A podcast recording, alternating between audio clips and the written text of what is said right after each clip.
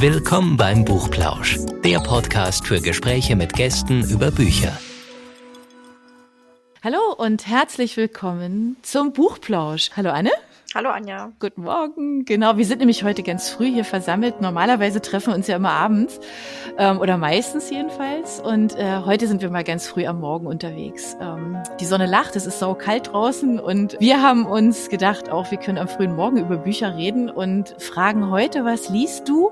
Die Christine. Hallo Christine. Guten Morgen. Christine ist unser heutiger Interviewgast und Christine, die kennt ihr bestimmt, und wenn nicht, dann wird sich das jetzt ganz schlagartig ändern, von Instagram. Sie ist nämlich eine Bookstagrammerin. Genau, kann man das so sagen, oder? Ja, das kann man eigentlich so sagen. Auf meinem Kanal dreht es sich hauptsächlich um Bücher, aber auch ein bisschen um Kerzen. Stimmt, genau. Bücher und Kerzen, das sind deine Leidenschaft, gell? Weil die, diese zwei Sachen, genau. Das sieht man auch, ja, an deinem ganzen Profil. Das sind wunderschöne Bilder. Du machst ganz schöne Fotos auch. Und jetzt wollen wir einfach uns mal so ein bisschen mit dir über das unterhalten, was dich umtreibt. Also in erster erster Linie sicherlich deine Bücher, aber auch die Kerzen und das, was du sonst so machst. Wenn du nicht gerade liest, Christine, was treibt dich denn da eigentlich um, um das mal so vorauszuschicken, dass wir dich ein bisschen besser kennenlernen? Also ich studiere Wirtschaftswissenschaften und die Uni nimmt natürlich einen Großteil meiner Zeit ein. Aber ich habe da auch ganz spannende Projekte, die da nebenbei laufen, jetzt auch gerade im Marketing und ja, aktuell ist es leider nicht so, dass ich mich mit Freunden treffen kann,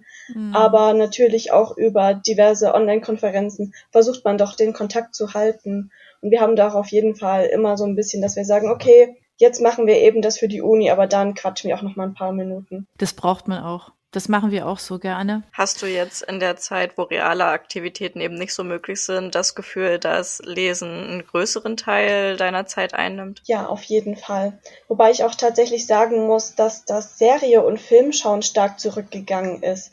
Natürlich, wenn man jetzt vielleicht an einem Samstagnachmittag sonst unterwegs wäre, liegt man jetzt vielleicht mit einem schönen Buch im Garten, wenn dann hoffentlich das Wetter bald besser wird. Aber sonst äh, schaue ich auch fast gar keine Serie, kaum noch Filme an und da hat wirklich das Bücherlesen einen großen Wert in meinem Leben bekommen. Du hast ja irgendwie ganz unterschiedliche Bücher. Also wenn man auf deinem Account schaut, dann ist ja die Bandbreite ja schon ganz ordentlich. Wie kommst du auf die Bücher, die du dir da schnappst, also die du erstmal liest und dann im Zweifel rezensierst? Das ist eigentlich ganz unterschiedlich. Einerseits sind es Geschenke, dann aber auch Empfehlungen von Freunden oder in der Familie. Aber ganz oft denke ich auch, oh, das ist ein interessanter Klappentext, da möchte ich wissen, was dahinter ist und besorg mir dann das Buch. Also so eine direkte Bezugsquelle habe ich nicht, wobei natürlich Bookstagram schon einen sehr großen Teil einnimmt. Hast du beim Rezensieren schon so einen bestimmten Ablauf, ähm, an den du dich immer hältst, oder schreibst du deine Rezension dann am Ende so ein bisschen freischnauze? Also gewisse Punkte versuche ich immer mit aufzugreifen. Zum Beispiel, wie kam ich in das Buch hinein? Ist der Einstieg gut gelungen? Habe ich mich sofort wohlgefühlt oder brauchte ich erst ein paar Kapitel, um mit der Situation warm zu werden? Und natürlich versuche ich auch immer auf die Protagonisten einzugehen. Der Rest je nach Buch. Manchmal passiert etwas total Tolles, was mich begeistert oder es kommt eine Wendung, die ich nicht nachvollziehen kann, dann gehe ich darauf ein. Ich lese aber auch immer erst das komplette Buch zu Ende, bevor ich mit der Rezension anfange. Machst du dir beim Lesen dann zwischendurch schon Notizen, damit du nichts vergisst, oder merkst du dir das auch so alles? Also tatsächlich merke ich mir das meiste, da ich Bücher auch recht schnell lese. Wenn ich jetzt vielleicht zwei Wochen für ein Buch brauchen würde, würde ich mir bestimmt Stichpunkte machen, aber meistens merke ich mir das dann wirklich in Gedanken und Manchmal vergisst man den einen Punkt, manchmal fällt einem dann auch bei der Rezension, während man sie schreibt, noch was ganz anderes ein. Da bin ich jetzt eigentlich schon eher flexibel und notiere mir jetzt nicht ganz genau, was mit rein muss. Also das heißt, du rezensierst auch relativ zeitnah nach dem Buch, oder? Also wenn du es gelesen hast. Ja, eigentlich schon. Also meistens nicht direkt, wenn ich es beendet habe. Mhm. Tatsächlich auch, weil ich eigentlich fast immer in den Abendstunden lese, aber dann am nächsten Tag. Ich lasse das Buch quasi nochmal einen Moment sacken und denke mhm. dann drüber nach und dann mit ein ja, paar Stunden Abstand rezensiere ich es dann. Wenn man jetzt so an die, an die Extreme denkt, ja, also ein Stern Bewertung und fünf Sterne Bewertung, was muss denn passieren, dass ein Buch von dir nur einen Stern bekommt? Da muss ziemlich viel falsch laufen. Ich glaube, das kam bisher auch erst zweimal vor und tatsächlich kam ich gar nicht in das Buch hinein. Ich konnte der Handlung nicht folgen. Ich fand auch die Story an sich irgendwie ja, unlogisch. Ich, ich wusste nicht direkt, was mhm. der Autor mir jetzt sagen möchte.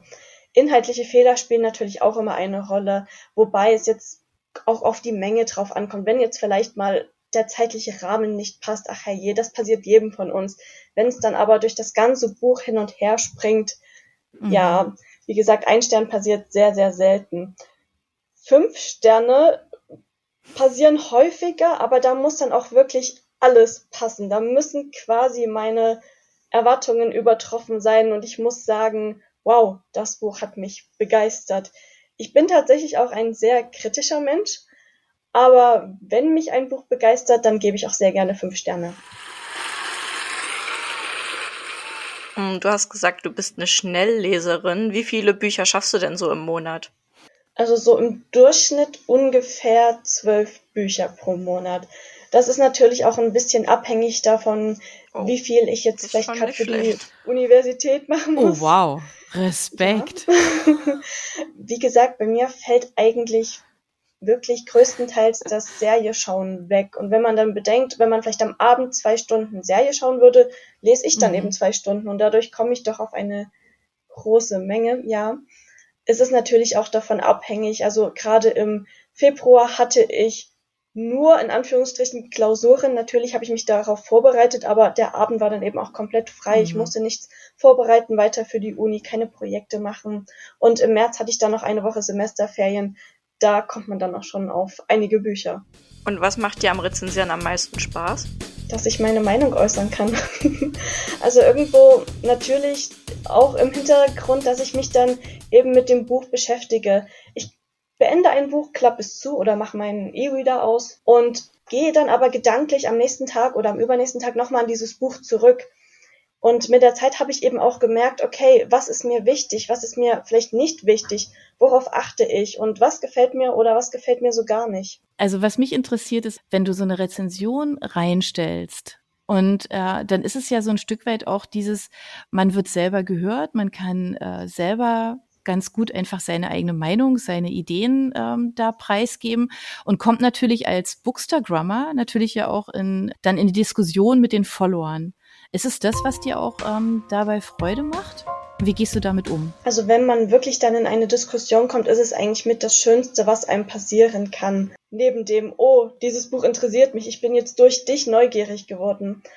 Und ja, es ist sehr, sehr schön, wenn man dann vielleicht auch mal zu hören bekommt, ja, in dem Punkt stimme ich dir überein, aber auch nein, das kann ich gar nicht nachvollziehen. Ich nehme auch sehr gerne an Leserunden teil oder mache Bodyreads und da kommt ja dann wirklich abschnittsweise der direkte Austausch. Ich finde es sehr, sehr schön, wenn man dann auch wirklich in die Diskussion kommt, von einem anderen Leser hört, ja, der Punkt hat mir ebenfalls gefallen oder auch nein, ich stimme dir in dem Punkt nicht überein, weil und wenn man dann wirklich auch in den Austausch kommt. Deswegen nehme ich auch sehr, sehr gerne an Leserunden teil oder mache auch Bodyreads und ja, so kommt man dann wirklich direkt abschnittsweise ins Gespräch. Mhm. Ich hatte jetzt auch schon zweimal die Erfahrung, dass ein Autor sich dann ins Bodyread mit eingeklinkt hat und dann wirklich gleich so ein bisschen Feedback gegeben hat, die ein oder andere Stelle nochmal genauer erklärt oder in dem Fall war es auch tatsächlich, dass sie dann die ganze Zeit in ein Notizbuch geschrieben hat und gesagt hat, wow, so viele Anmerkungen, das ist toll. Und das war wirklich ein ganz, ganz besonderer Moment. Okay, ja, das glaube ich. Das klingt auch toll. Was ist denn bitte, also ganz ehrlich, ich habe das noch gar nicht gehört, was ist denn bitte Buddy Read? Da liest man quasi zu zweit ein Buch. Man teilt sich eben, ja, zum Beispiel drei Kapitel pro Tag ein und dann liest man eben an dem einen Tag Kapitel 1 bis 3 und am nächsten Tag spricht man darüber. Man liest ah, auch nicht weiter. Okay. Man kann aber dann noch eben Vermutungen aufstellen, oh, was passiert mit den Protagonisten? Tappen sie vielleicht in die Falle oder haben die beiden ein Happy End, je nachdem, was für ein Buch dann man eben liest. Ah, das ist ja cool. Okay, also das habe ich jetzt, ja, man hat es jetzt gemerkt. Also ich habe das noch nicht gehört. Ich finde es aber total spannend, weil man da natürlich ja auch so einen ganz direkten, ähm, ja fast schon Intimaustausch hat, ne? Also Auf mit dem anderen, Fall. der das auch liest, ja. Du hast jetzt gerade eben schon gesagt, äh, das ist ja toll, wenn sich so ein Autor da gleich so mit einklingt. Äh, hast du auch sonst ähm, direkten Autorenkontakt? Bin in dem ein oder anderen Blogger-Team beziehungsweise habe mich auch auf das ein oder andere Rezensionsexemplar beim Autor direkt beworben und da entsteht dann auch manchmal ein Kontakt. Natürlich geht er meistens dann direkt um das Buch, aber ich habe jetzt auch schon das eine Blogger-Team, da bin ich jetzt schon, ja, ich glaube neun Monate und mittlerweile haben wir jetzt schon vier Bücher der Autorin begleiten dürfen.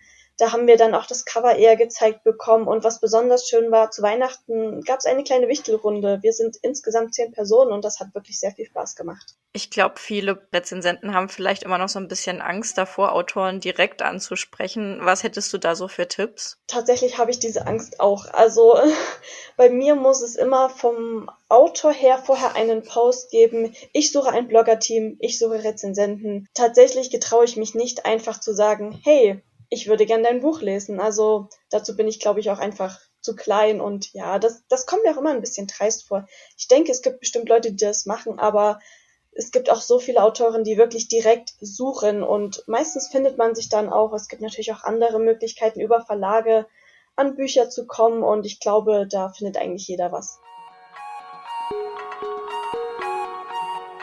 Und wie bist du auf DP zum Beispiel aufmerksam geworden? Tatsächlich durch eine Instagram-Story. Also ich habe eben durch die Stories so geklickt und dann eure Werbung gesehen und fand das Foto eigentlich sehr, sehr amüsant.